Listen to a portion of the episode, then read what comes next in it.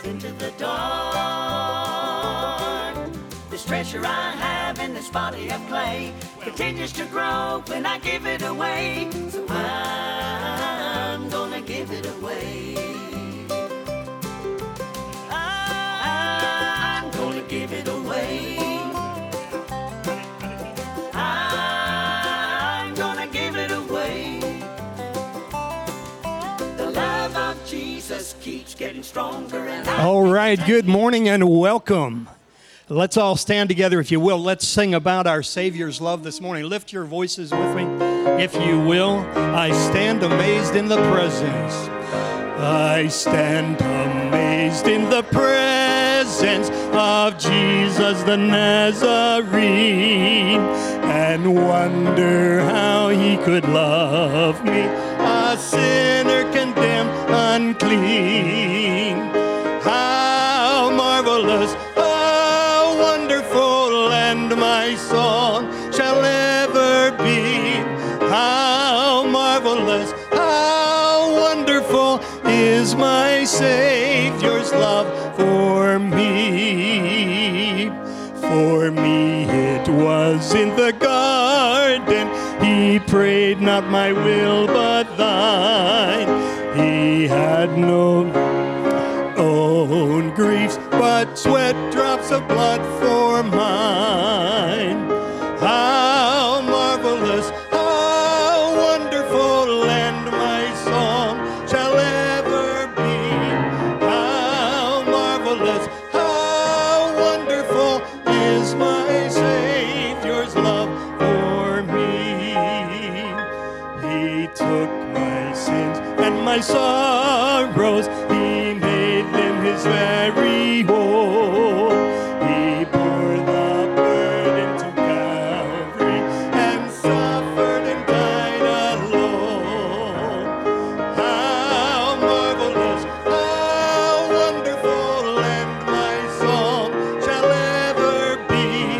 How marvelous, how wonderful is my Savior's love for me. When with the ransomed in glory his face I at last shall see, 'twill be my joy through the ages to sing of his love for me. How marvelous, how wonderful, and my song shall ever be. How marvelous, how wonderful is my Savior's love for me. Amen. How marvelous, how wonderful is my Savior's love for me. Oft times the day seems long, and trials hard to bear. We're tempted to complain, to murmur and despair.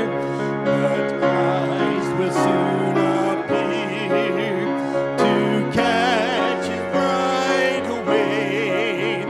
All tears forever over in God's eternal day.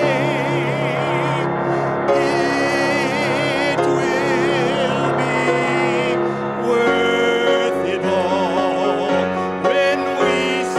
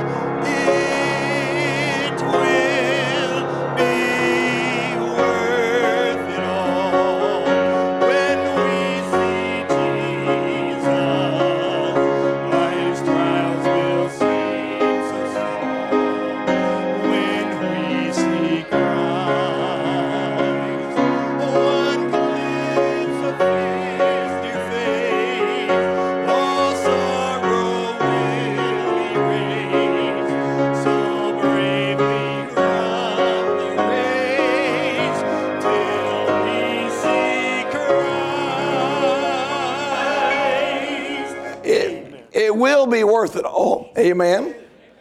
But it's not bad on this side either. Amen. It's kind of enjoying the, the journey. I'm glad I know where I'm going, but I want to have a good time along the way and be pleasing to the Lord. We're so glad that you're here today. So thankful that you're with us on the fourth of July week. Did anybody lose any fingers this week? Anybody have any massive accidents? I'm glad to see y'all survived the fourth.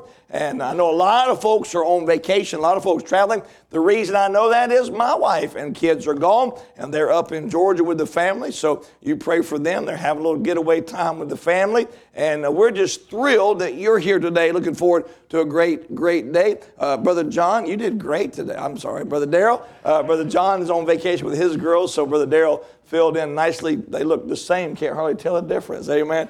But uh, both handsome, handsome men. Good. Uh, but we're thrilled you're here. Do we have guests and visitors? If this is your first time or first time in a very long time to Community Bible Baptist Church, we want to thank you for being with us today. Looking forward to meeting you. We want to embarrass you at all. We don't want to embarrass you. But if you'll fill out a visitor card, give it to the ladies at the Welcome Center. They'll give you a gift bag. Jason's got a young man. Good to have you today. God bless you. Others, hold your hand up, leave it up until the men come by. And if you'll drop that in the uh, offering plate or at the Welcome Center, uh, you'll receive a gift bag. And thank you for being with us today. Want to continue to pray. Uh, appreciate all your prayers for baby Maya. Maya. Maya's good, but when she gets back, we are going to have to go in the hospital for some normal, uh, this is what they tell us now, this is normal uh stuff associated with a transplant kid. So nothing out of the ordinary other than they know these things happen. So pray for her. And then it's so good to see uh, Brother uh, David and Miss Lori. We're continuing to pray for our dear Brother Joe as he's getting close to seeing the Lord. And uh, just a precious, precious man we love dearly. You pray for the Hall family, if you would, and uh, Brother Joe and, and uh, Lori's sister Lisa as well up north. And so pray for that family. Others in our church family, uh, Brother Don Combs recovering. Uh, so many of our folks going through some stuff. So let's remember to pray for them and uh, call them, go by and see them. Try to encourage them a little bit if you would. Let's pray together, and then I'm going to have you be seated, and Miss Anthony is going to come and sing for us. Father, we pray this morning that you do only what you can do. We will certainly try to get out of the way that you may be exalted. You tell us in your word that if you'll be lifted up from the earth, you'll draw all men unto you. So, Lord, we want to do that today. We want to draw men to Christ by allowing Christ to be preeminent. And, Lord, I pray today that you would help somebody. I know in a crowd this large, in a crowd this size, there's somebody that has a great need, there's somebody that has a great question that can be only answered from the Word of God. In a world that is forever changing, I'm so very grateful that the Bible always has the answer regardless of time or culture. And Lord, I pray that in these unstable uh, days that we would never leave the settled rock of ages, the Word of God, Lord, the Scripture, the Bible, the Word of truth. I pray, Lord, that it would be what we live through and on. Bless our people today, I pray. I pray especially today for those that are really struggling. I know Lori is hurting, and David and Lisa and that family. We love Joe, and we bless you for his friendship over these years. And we thank you that we have known what a good man is by seeing the life and testimony of Brother Joe. And we lift him to you, and we know he's ready. We know he knows where he's going, and he's longing to be there. But, Lord, that doesn't make it easier on this side. Bless others, we pray. Bless those traveling, so many on the road today. Pray you'd watch over them, give them traveling mercies coming home now, we ask. In Jesus' name, amen. You may be seated, choir. You may be seated. Anthony, you may sing.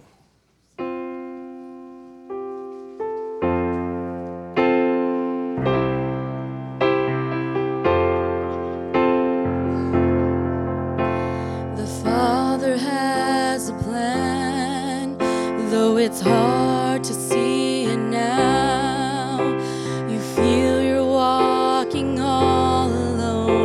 But he is there, no doubt, when the storm around you rages and you're tossed to and fro, when you're faced with life's decisions, not sure which way to go, stand still and let God move, standing still.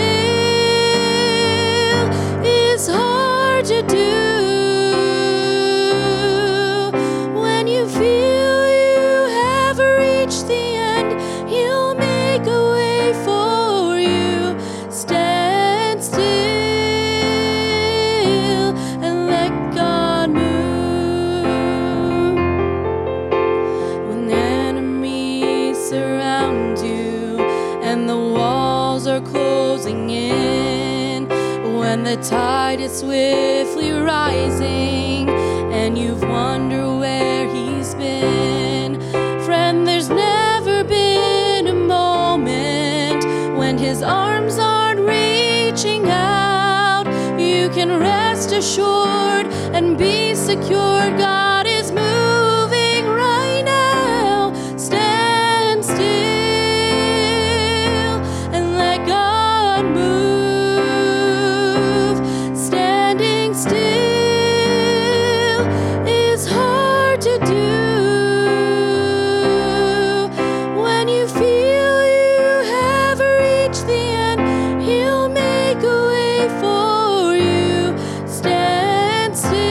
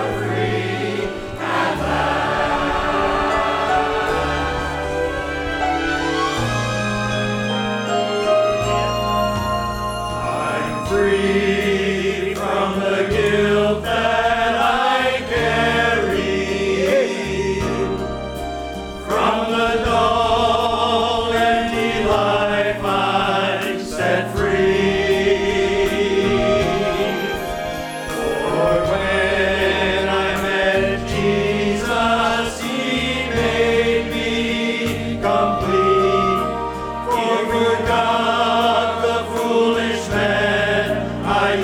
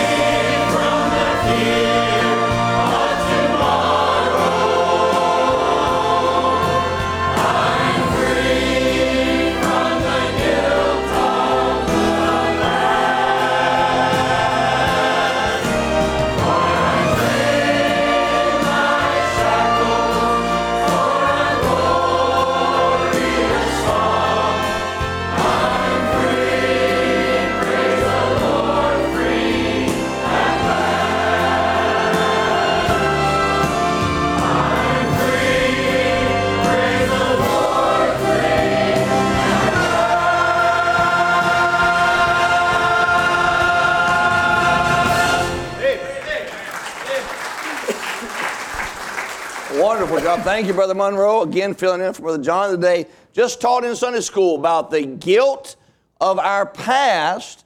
Only when we accept the blame for our actions can God remove the guilt. People live under guilt, and that affects them physically, mentally, spiritually, and the devil just keeps beating them to death with the guilt. But when you accept that, I'm a sinner in need of a great Savior, the Lord can make you free and deliver you from that great guilt of the past. Let's all stand together. Choir, you want to find your way down? Brother Daryl, you want to come and lead us in another song? Join us as we sing. Choir, you find your way down. Let's sing together. I love you, Lord. I lift my voice. Brother Daryl, you come.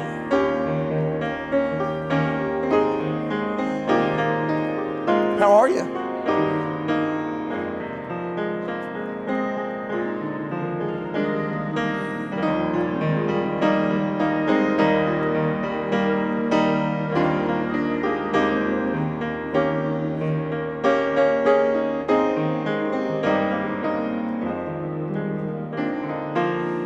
Sing this chorus.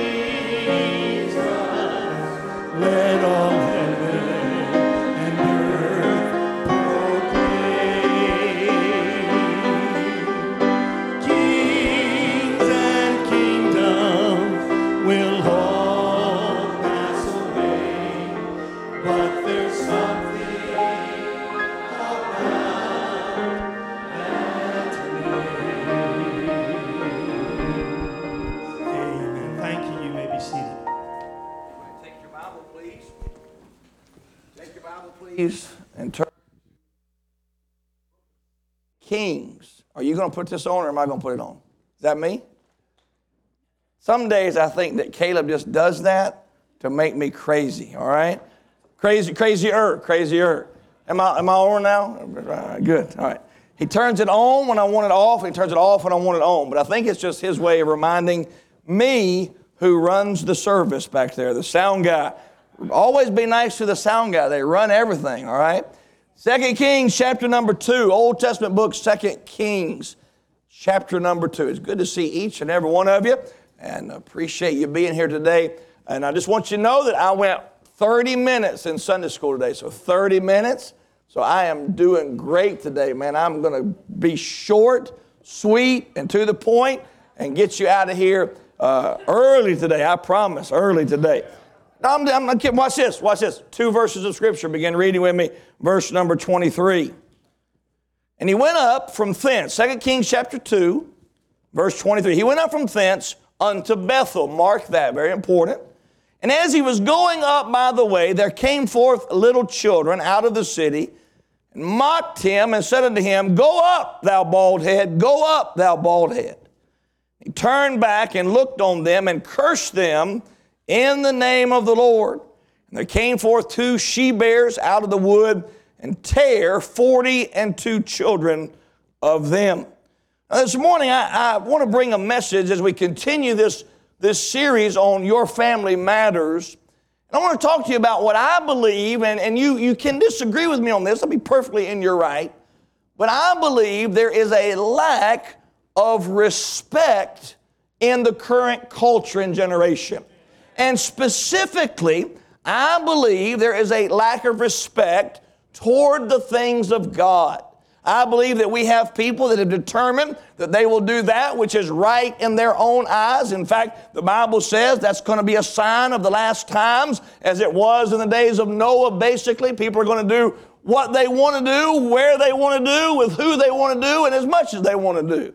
The Bible says in Second Timothy chapter three, I won't bother to read all of it to you, but there's a list of things there, and, and it's unthankful, it's ungrateful, it's uh, disobedient, it's all these things where we could summarize uh, just the thoughts of those end-time passages, Brother Angel, with the idea of uh, just no respect, no respect for God, no respect for parents, no, no real respect for authority, and we see that played out so much. And you would say that that is a new phenomenon, but it's not a new phenomenon. It's an old phenomenon repackaged over and over throughout the centuries.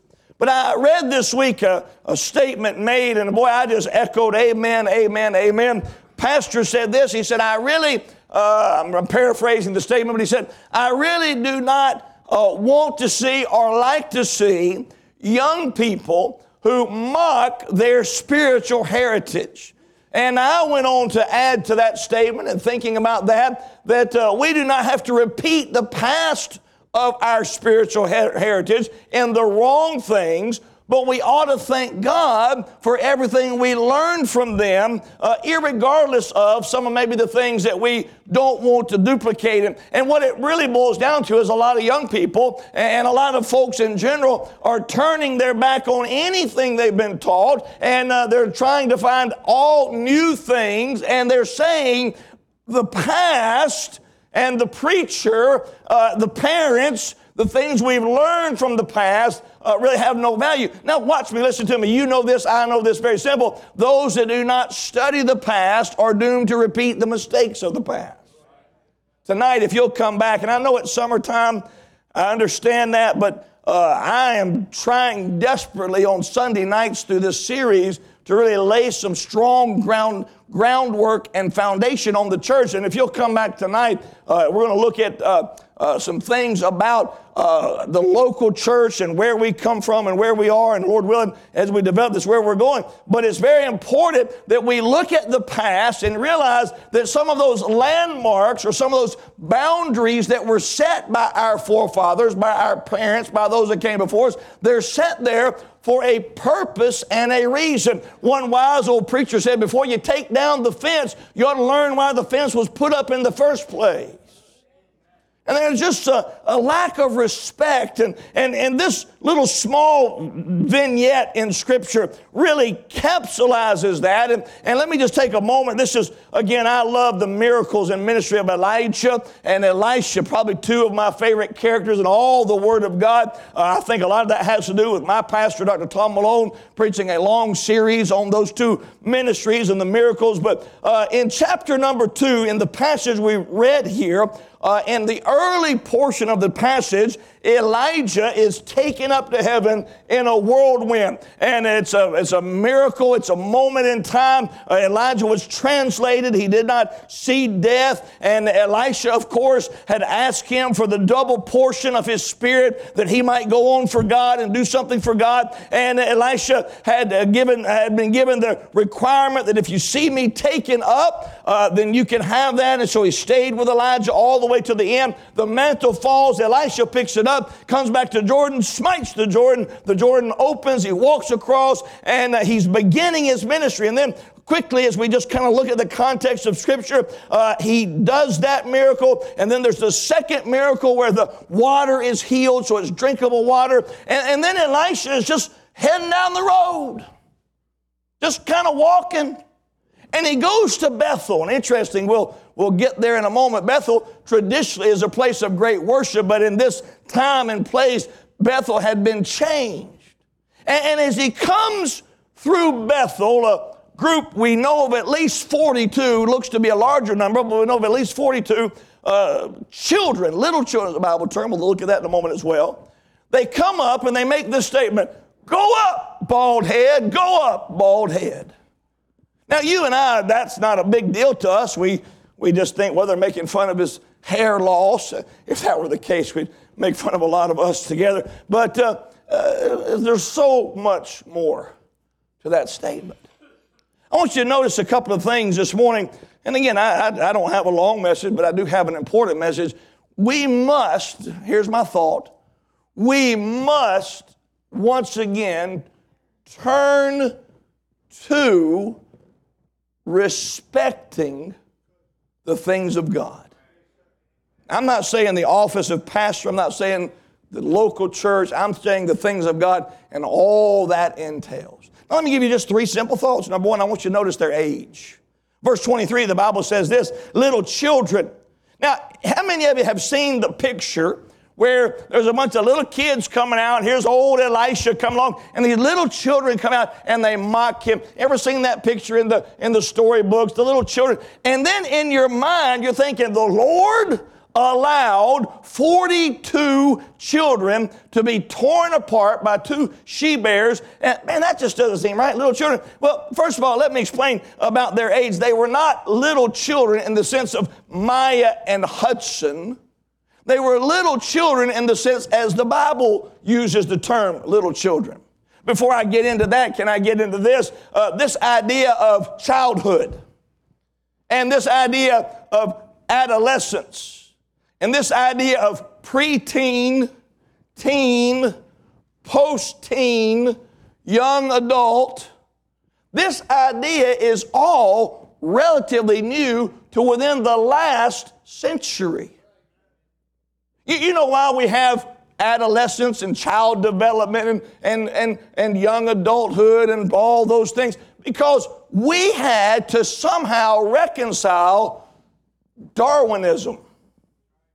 Darwin says you start from here and you evolve. And so when the Darwinians began to look at childhood, they couldn't look at the biblical model. They had to make their own model. So they said uh, they've got to be, you know, in the infant stage and all these, and, and they process through.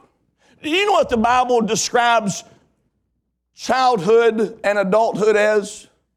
I'll give you a very simple answer to that. You know what the Bible describes childhood and adulthood as? Childhood and adulthood.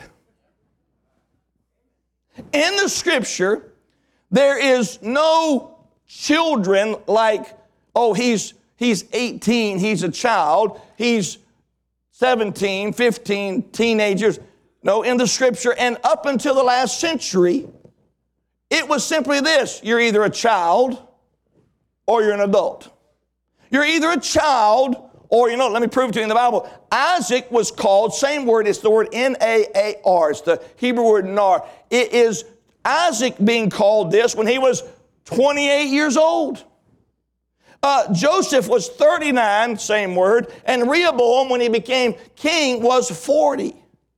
It was describing someone who was young, but not someone who was a child. And, and in the Scripture, when you look at it, there's really two places in life you are. You're either a child, and that's up to immaturity, so on and so forth, or you're an adult. And so what we're saying here is that these were not little bitty children. These were younger men who were immature men. These were men that did not have any wisdom. These were men that did not have any uh, maturity about them. And they were coming out and mocking this man of God. Now, I, I, I did a sermon on this several years ago for Single Vision Conference. And let me just say this. There is something about the age of twenty in the Word of God that's very important.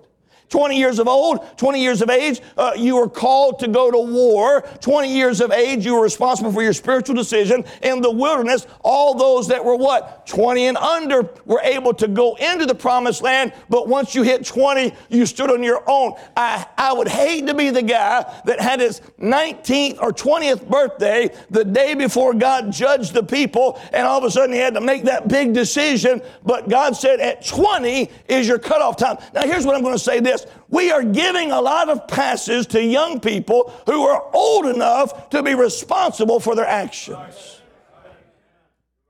We are, whoo, we are coddling. That's a good word, isn't it? We are babying, we are pampering young men and young women, and we are saying, oh, you know, they're just young. You know, it's interesting, uh, back And again, just because the good old days, the good old days were not always good. They were the hard old days, right? There were some tough days. But you understand, there was a time in our country when, when nineteen and twenty-year-olds stormed beaches to liberate freedom. Now we're looking for safe spaces to cry in because we're offended. By the way, just because you're offended doesn't make it right. I'm offended by a lot of things, doesn't make me right. Responsibility. This is not little children that didn't know better. This was young adult men who own purpose. By the way, when you make a decision on purpose, you ought to be able to rece- to receive the responsibility for the decision you made. How about this good old-fashioned term? Just grow up. Paul said, when I was a child, I put away childish things. I would love for some young people to read that verse and realize he's talking to you.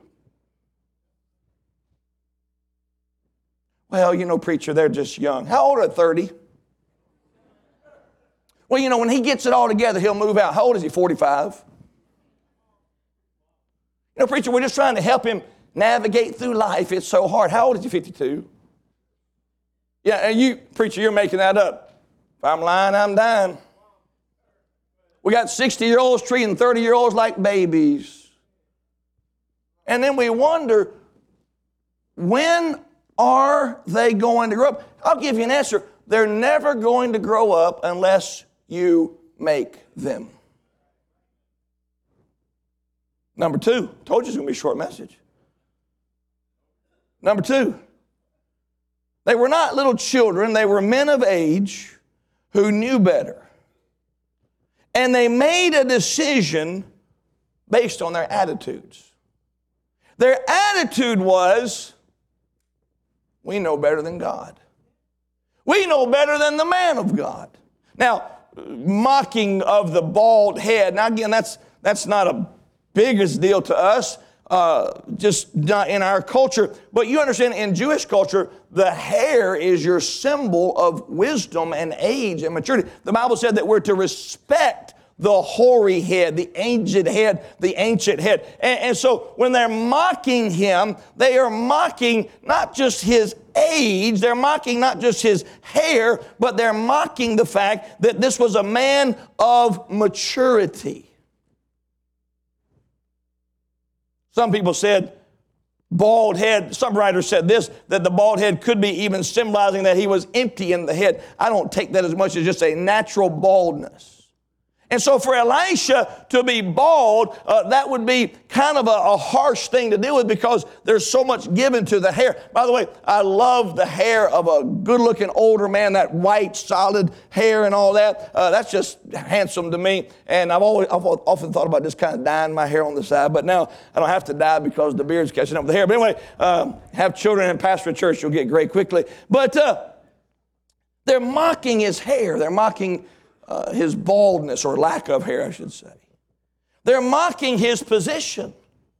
They had just seen, as the witnesses before them had just seen uh, what had transpired with the taking of Elijah, and now uh, Elisha has the, the title man of God, the man of God. It's interesting, we tease amongst our preacher friends, we tease about having the man of God car. You know what the man of God car is? The man of God car is that, that big roadster, that Buick Roadster, that, that big L T D. Some of you don't know what L T D is, but it's that, that big car, and it's that, that car, when you see it drive in the parking lot, you know, that's the man of God's car. Not, not the Corvette. That's the retired man of God's car right there, yeah. Amen. Pickup truck, man of God's car right there. But they're mocking his position. They're mocking his mentor. Go up, go up. What they're saying is, hey, Elisha, you go up like Elijah did. Show off, do what he did. They're mocking. But ultimately, you know this and I know this, they're mocking God. It's interesting to me, as I look at the Word of God, I mean, written some, this passage is several, several hundred years beyond of the, the, the New Testament. And so we're looking at two thousand plus years now, and yet we still have this attitude of mocking the things of God, belittling the things of God. And, and, and it used to be, and I understand the, the, the outside and those that would oppose God, we understand that. Where I have a problem, and listen, listen carefully, where I have a problem is not those that mock us from the outside, but those that mock us from the inside. Those that mock us from the inside. Now, I'll say this, I, I am, and, and again, come back tonight, we're teaching, we're showing uh, our history of where we come from. Uh, I am what I am. I'm a product of what I am. Uh, my pastor, my family, uh, those who influence my pastor, those who influence my family, uh, I am a product of what I am. And I will say this, uh, they did not have it all figured out. They made some, some mistakes and stumbles along the way. But I'll say this, they were walking in all the light they had, and they were growing, watch this, as you and I need to grow. And so instead of disparaging them or mocking them or belittling them, how would I thank God for somebody that tried their best to teach me about God? Well, they didn't do it all right. Well, first of all, let's just help you and I. We're not doing it all right. Before you throw stones at your mom and dad for how they raised you, before you throw stones at your old preacher man for how he preached you, before you throw stones at the past, remember this, you're not exactly a work of art yourself. We are holding our past to a higher standard than we're willing to look at in the present. We're all pilgrims. We're all growing and learning. Listen, I'm a different pastor at fifty than I was at twenty-seven. And if God will give me grace, by the time I'm sixty or seventy, I, I hopefully will have learned some things and grown and matured, and, and God will have been able to r- r- take some of those rough edges and, and, and do some things in my life. But until then, I, I, I want to do my best, and I don't want to belittle others who have tried, and maybe they didn't do exactly like you would do, and maybe they didn't do exactly like I would do, but I am not going to mock those who did their best to teach me the principles and precepts of the Word of God. And now we move to the present. I'm certainly not going to mock those that are trying now. You know, not everybody in church has got it all figured out like you do. I'm sorry that we fail and we fall short of your perfection standard. I'm sorry that we don't all have all of our doctrine exactly perfectly aligned as you see it. Now, I'm not, this is not about me, it's not about our church in in specific, uh, specifically. But it is an attitude that I know we're not perfect, and I know I'm not perfect. But I know this, I want to keep you out of hell. And I want to help build a home and a life from the principles and precepts of God's Word. And maybe I'm not going to get it all right, and maybe I'm not going to say everything just right, and maybe my wife, and maybe our staff, and maybe our teachers, and maybe our deacons, maybe we have some missteps along the way. But watch this. We have a heart to see you know God and to follow Him. No room for criticism and mocking. How about praying, supporting, helping, encouraging? They mocked his God. Now here's the, the thought of the message, very simple thought. They were old enough to know better. So they were old enough for their responsibility. Elisha said, I curse you in the name of the Lord. Now Elisha did not cause she-bears to come out of the woods and attack these kids. Elisha did not have that authority or ability, but God did. We just looked at Matthew sixteen, what you bind on earth, bound in heaven. There is an authority that the man of God, the church of the living God has, that when we call for God to intervene, of course, it's always up to God. It's God's prerogative. But there is authority there. And here's the only point I make. Be careful when you attack the man of God or the things of God or the principles of the Word of God or, or you know, if you want to use this term, and it's a, it's a divisive term to some, old-time religion, if you would, conservatism, whatever, biblical principles. Be careful when you attack. Be careful because God may hold you accountable. They mocked Elisha. Next thing you know, two she-bears come out, and forty-two, the Bible says, are torn. I was at my cousin, my wife's cousin, yesterday. We, uh, Anthony, the young man, uh, I guess Anthony's late fifties, he was supposed to go on the Haiti trip with us and had the massive stroke on Friday before we were to leave on Monday, and he's recovering. But we went, we stopped by yesterday to visit him, and, and uh, I walked in his living room, and man, I just, whoa, good night. And literally, two bears, literally two giant bears are in his living room, along with elk and deer and, anyway, lots of hunting going on. But there are two giant black bears, one on the right side of his chair and one on the left. He sits like a throne with two bears. It's, it's just, I'm just telling you, I should have took a picture, put it up here. But one of the bears is, is probably seven, eight feet tall and got her, got her, you know, and got that face. And the other one is down on all fours and she, or he, whatever. And I just jump back. I'm like, man, how do you? I, I thought to myself, if I got up to go to the bathroom in the middle of the night and was kind of out of my mind and walked past that, I would just die right there, man. If I didn't die, I'd have to at least change something, right? And uh, so I mean, just and I just look. I'm looking at. I go about after my startledness is over. I go over and look, and I mean, big old bear and just the t- fang and the claw. Whew. I learned this the other day. Do you know a bear can run thirty-five miles an hour?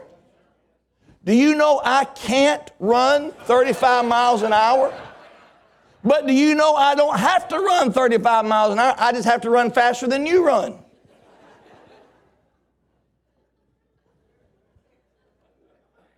Now we see, now if you've been to Pigeon Forge up at, up at, up at Cades Cove and all that, and you see all the little bears and people, they feed the bears. You know the, the bears don't mind eating you while you're feeding them. I mean, you know. Two bears come out, and these, these young men.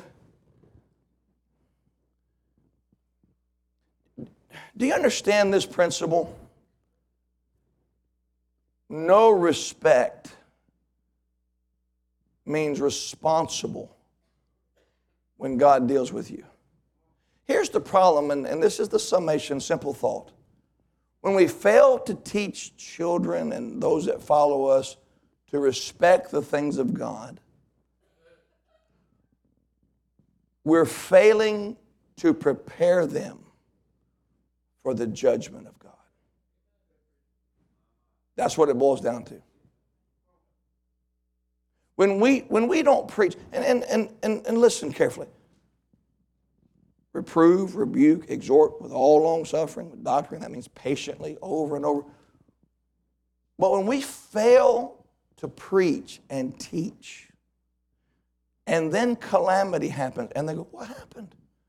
Well, we didn't prepare them. When you reject God, you have to be aware of the consequences. Can you imagine this thought? Somebody comes to our church, sits in our services for maybe one, two, three weeks, leaves here, gets in a terrible car wreck, dies, steps out in eternity, goes to hell. At the future judgment of God, they stand, and as God judges them for their sin, they say this, well, nobody ever told me. And then the Lord would look at the membership, the pastor, community, and they say, well, they came to your church. Why didn't you warn them? Well, well, preacher, I didn't. I mean, well, God, uh, as the preacher, I didn't want to offend them.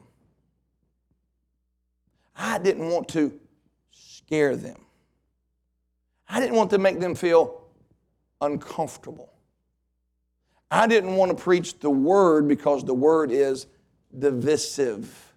You understand, there, there is not, there's never going to be a time in this world where the Bible is palatable to the lost man. Never. And, and so we, we're living, and it's getting precariously worse and worse, where to preach the Bible is to be in direct contrast to the culture around us. But it's not my job to make you feel comfortable here. It's my job to warn you of judgment to come. By the way, when you're warned of judgment to come, you'll feel comfortable here because you'll be ready for judgment. When you're right with God, nothing, there's no fear. Nothing makes you nervous.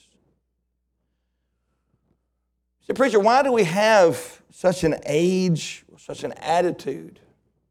I believe this with all my heart. And we're going to, maybe this morning's message is a commercial for tonight, but I believe that the reason we have so much lack of respect for the things of God is that we as churches have altered our message and our methodology so much that there's no clear delineation between the things of God and the things of the world. You know what the Bible says about the altar? They profaned the altar. What they did, they made the altar of no value because they made it like the world. And so the people saw no difference. I believe, and I'm not sure how we accomplish this other than continue to preach the word and maybe just some practical things we can work on, but I believe it is a divine necessity that we elevate the preaching of the word, that we elevate the things of God to, to show their right standard so that people know you don't mess with God. You don't mock God. You, you don't point your finger at God and say, I'm going to do what I want to do. I don't care what your book says. And when we capitulate and we say, well, you know, basically the theology of emotionalism, if it feels good, do it. When we say that, what we're saying is do what you want to do. It's okay. But here's the bottom line. It's not okay. Judgment. I, I, I like stories. I do. I love to tell stories. I love to read stories.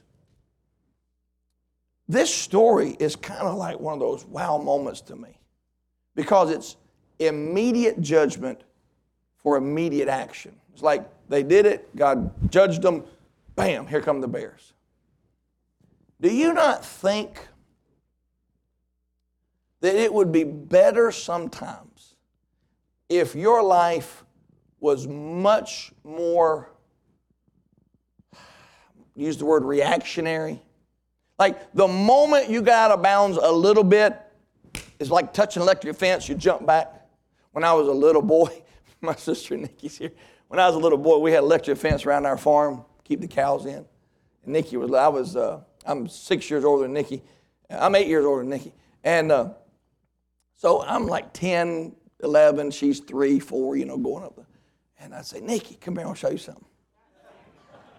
True story, it's true story. That's why Nikki's mentally challenged right now. And uh, I say, come here. I said, come here, come here, come here, come here. I said, touch that fence. She goes, and here's what's so funny. She'd do it again. I mean, I just great joy in my life was getting Nikki near that fence. That's a true story. I, I'm sorry, Lord. I'm sorry, Nikki. I'm sorry, Mama. But it brought me great joy to get any of my friends to touch that electric. Anybody raised around electric fence? Just great. Get your friends to touch that. Man, they, them city kids come over and say, oh, that's fine. It ain't, it ain't on. Never believe a farmer when he says it ain't on. It's always on, okay? But wouldn't life be better for you? Watch me now. Listen, I'm done. Look at that. Wow. Wouldn't life be better for you is every time you got out of line with God, he just kind of shock you right back in. But do you know that God doesn't do that? And here's where we are as a nation. Here's where some of you are as a people. You have drifted so far from respecting the things of God that you think you're invincible. I'm, ain't nothing happening to me. And then one day, sooner than you think, she-bears are going to come. And you're going to go, what happened? And here's what happened. When you violate God's word, you're accountable for judgment. These are not little children, didn't know better. These were full-grown men, maybe eighteen, twenty. So, preacher, I'm just a teenager. Dear friend, your excuse of childhood stopped a long time ago. You may be immature, but you're responsible for actions. Preacher, I'm just a young twenty-something. I'm a Generation X, Y, millennials. I don't know what generation we are now. We're running out of the alphabet. Well, I'm just a young person. No, no, no, no, no. You know the difference between, you know what God said about Nineveh? Uh, Kevin, wasn't it when God said about Nineveh, they can discern between the right and the left. They can make a choice. See, young people, at some point, you know what's right and you know what's wrong. You know what that age for you is? Accountability. When you can discern right from wrong, you're now accountable. Those boys knew what they were doing. They mocked God. You know what you're doing. You're going away from God. You're going to live like you want to live. Bless God. I don't care what the old-time preacher man says. I'm going to live how I want to live, do what I want to do, with who I want to do it, as much as I want to do it. You have the, you have the right and the will to make that decision. But also remember this, you now are responsible for the consequences and judgment of that decision. And it, here's the thing, and I think there's something wonderful. The, the old-timers can nod with me on this. There's something wonderful about living long enough to know that God is always aware. And whatsoever a man soweth, that shall he also reap. I remember as a young pastor, and I'm finished with this. I'm totally done right here. As a young pastor, somebody would come to me and they'd say, I'm going to do this. And I remember as a young pastor thinking, well, I don't think it's going to work out, but I hope it does. Remember as a young pastor saying, well, it doesn't sound right, but I hope the best for you.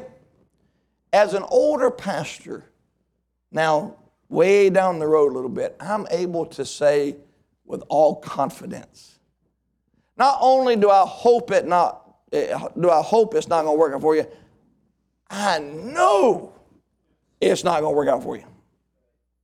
Now, it may not happen as soon as you think or as soon as I think, but I can promise you this, it's going to happen.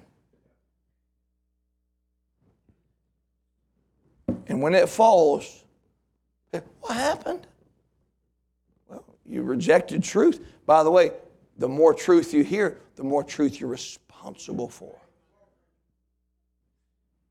So the other day, decision was made, not a decision I'd make. And I said to someone, I said, I'm not angry about that at all, but I'm so hurt because I know what's going to happen. I know what's going to happen. May not happen today or tomorrow, but I know it's going to happen because you can't violate truth. You can't violate Scripture and the end not happen. Respect. How you carry yourself, how you treat the Bible, how you treat the local church, how you treat the pastor, how you treat other believers, how you treat the principles and precepts of God's Word. It's critical. There needs to be a high and holy standard because there is a hard and fast reality of consequence and judgment. Father, this morning I pray you'd help us to realize that all Scripture is given on purpose, reason. Lord, part of that is teaching, and part of that is admonition. Here's what to do, and here's why we ought to do it. Here's how to do it. Lord, these men demonstrated, these children, these young people, they demonstrated a disrespect, an attitude of rebellion. God, you immediately judge them for that. And I'm very sad today that we live in a society that promotes such disrespect to the things of God.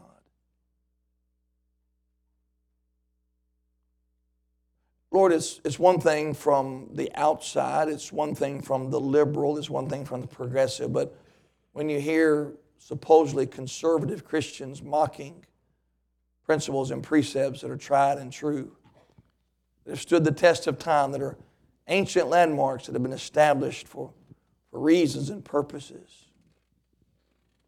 God, it just breaks your heart because you know judgment's coming. Help us, Lord, to realize, to recognize, Lord, to make sure that the principles and precepts of God's Word have first priority in our life. Heads of our eyes are closed. Let's stand together. Brother Monroe begins to play. Brother Daryl's going to sing a verse of invitation. God's speaking to your heart about any issue, any area. Just thinking about this this morning. There's not a question for tonight's sermon. Again, just not a question the Bible doesn't deal with. Does it give us an answer to? Whatever your question is, find the Bible answer. Find the Bible application. Respect for the things of God. Judgment's coming. Brother Daryl, you sing for us. Folks are coming for a step in another place. Just a moment of invitation. Oh, soul, are you weary and troubled? No light in the darkness you see. There's light for a look at the sea. And life more abundant and free.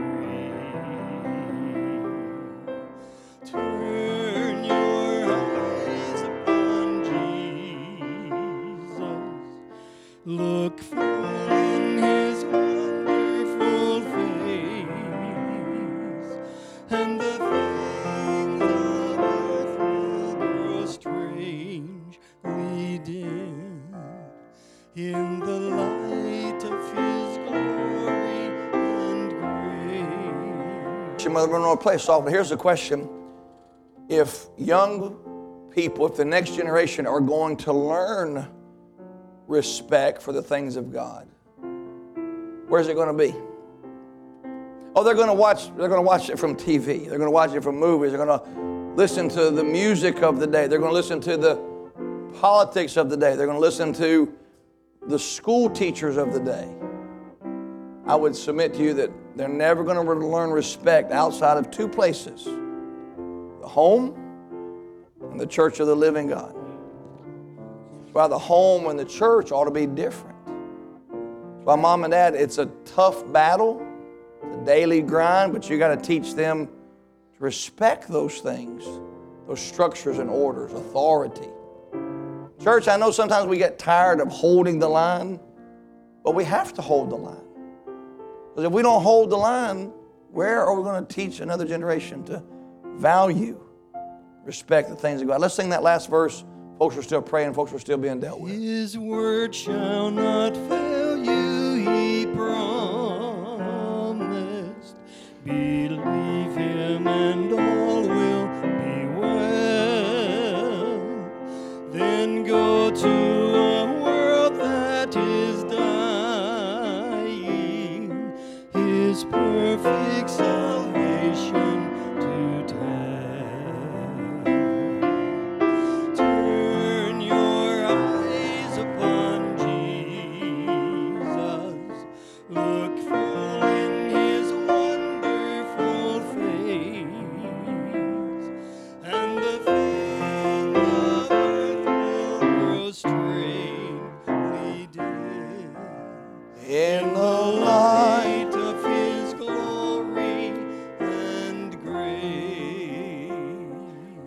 So before the men come and before Doctor Mills comes, how many of you know what the word home training is? Home training.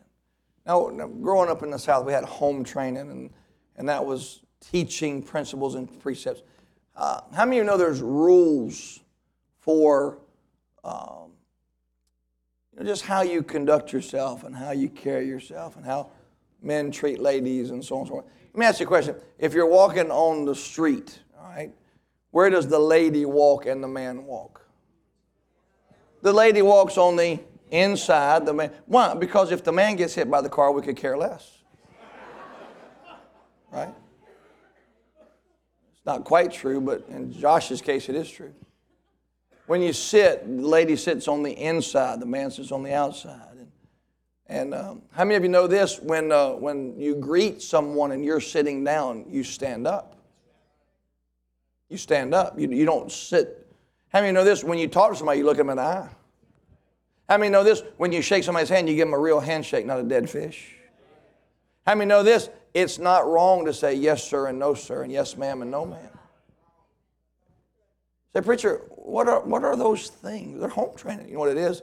It's teaching respect, teaching to value, to honor. So when we say, uh, "Oh, just call call the preacher Brent," no, I'm Brent. That's the name I was given, Brent. But you're not teaching pastor.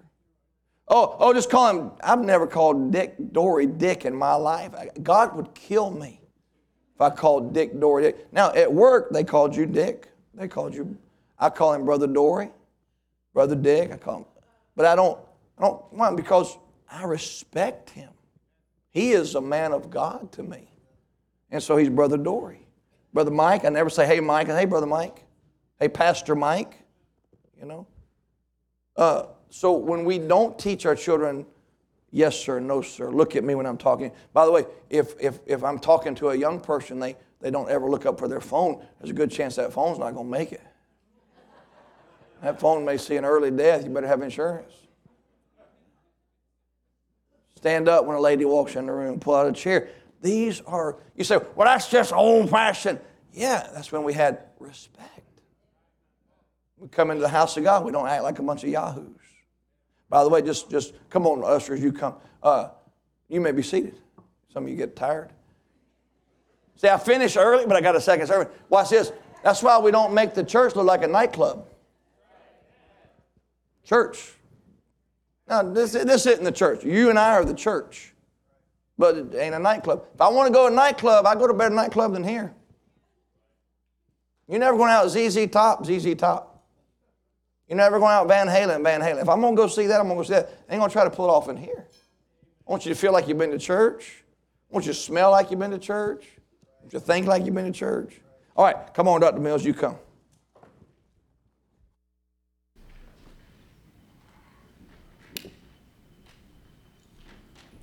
The lady walks on the inside so she can look in the showroom windows.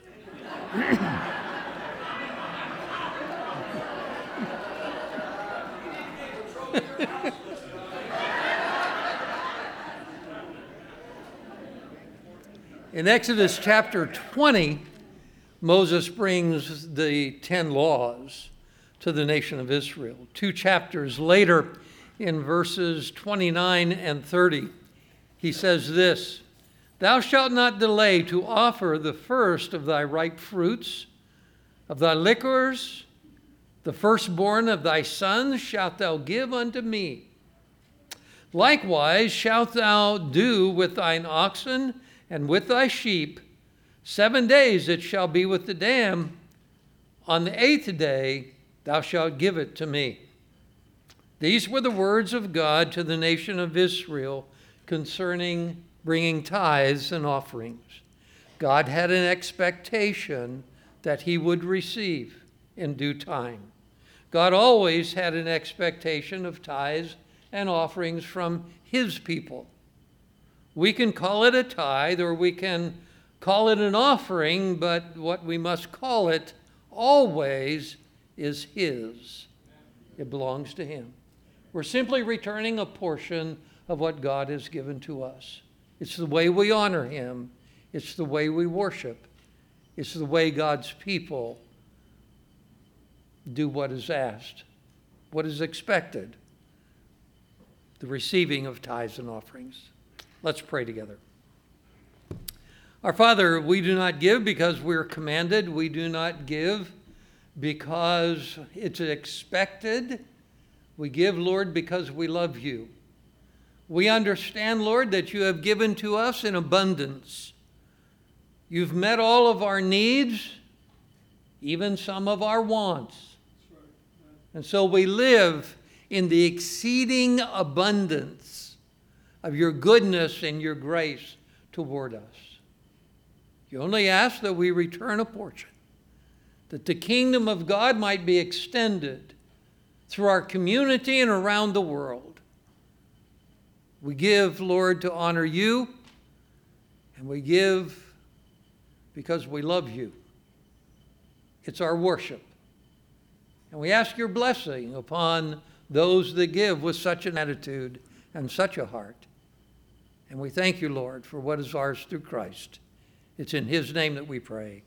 Amen. Amen. God bless you as you give. This is Miss Karen right here on the very front row. What is so cool about Miss Karen is that she is Jessica and Jason's mom. But what's also cool is she is a wonderful Christian lady who has been coming for quite a while now and wants to join our church this morning. And we're thrilled about that. And so uh, if you have not met her, you go by and meet her. She is just a sweetie. And uh, she sits near my mom and they can keep up with us. They, they keep up with us. Although we're grown people, they're keeping us in track. But uh, here's the cool thing about Uh, Miss Karen, uh, some of you moms and some of you dads are going through deep water with your children. I'm so thankful for, for ladies that can come along and say, hey, I've been there, done that, and here's some principles I learned. And so we're going to tie her in and get her along with uh, Jason and Jen and others that are helping, not just those who struggle with things, but those who love those who struggle with things. You know, every Sunday of the world I preach to somebody who's got a broken heart because of a wayward son or a wayward daughter. And for many years,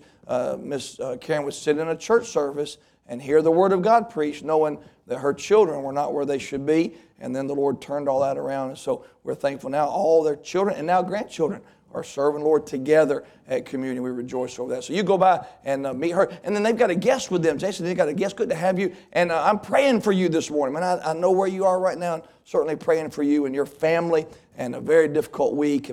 Uh, this young man's brother just passed away this past week. And uh, just a young, young, young, uh, sixteen, I believe he was sixteen. So please pray for this precious young man's family. And uh, them. Announcement's very simple. Uh, we have a Reach One coming up on Saturday, so be in your place for that, right? And then also, uh, don't forget, if you still would like to go to the marriage retreat, you can see Miss Nicole sign up. And then something really cool this afternoon. Francois, how many do we have lined up this afternoon for baptism? So we have two coming up, uh, oh, four, maybe five, and these are from our Chaplain's Care Outreach Ministries. And then uh, these are folks that have been won to Christ, and we'll bring them in during the afternoon because it'll be a little bit of a difficulty getting them in and out. Uh, but this is nursing home, and then this is also from the jail, from the Boys Detention Center, boys that have been, been won to Christ. So we're going to have baptism, not today, but coming up. And then this afternoon, the Spanish have baptism as well, so we're thrilled about that. Uh, other announcements, see the bulletin or check the app out. See Miss Nicole. A lot of folks on vacation, pray for safe travels. Everybody get back safe. Let's all stand together, please. And uh, Brother Monroe, can you give us some traveling music, please? Come by and meet Miss Karen, shake hands with her. God bless you. I love you. Be back tonight, six o'clock.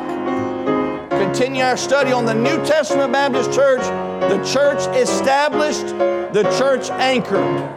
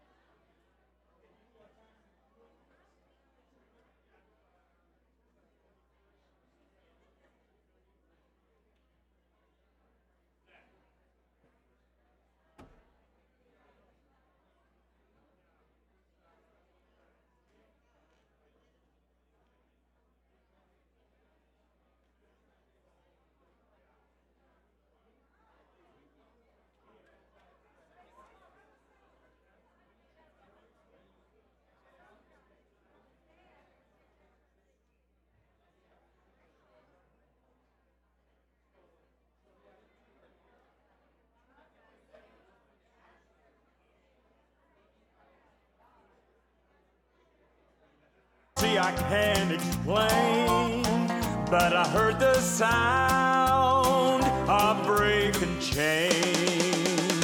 Can't you hear the sound of breaking chains? No longer bound, no more the same. Freedom for captives in Jesus.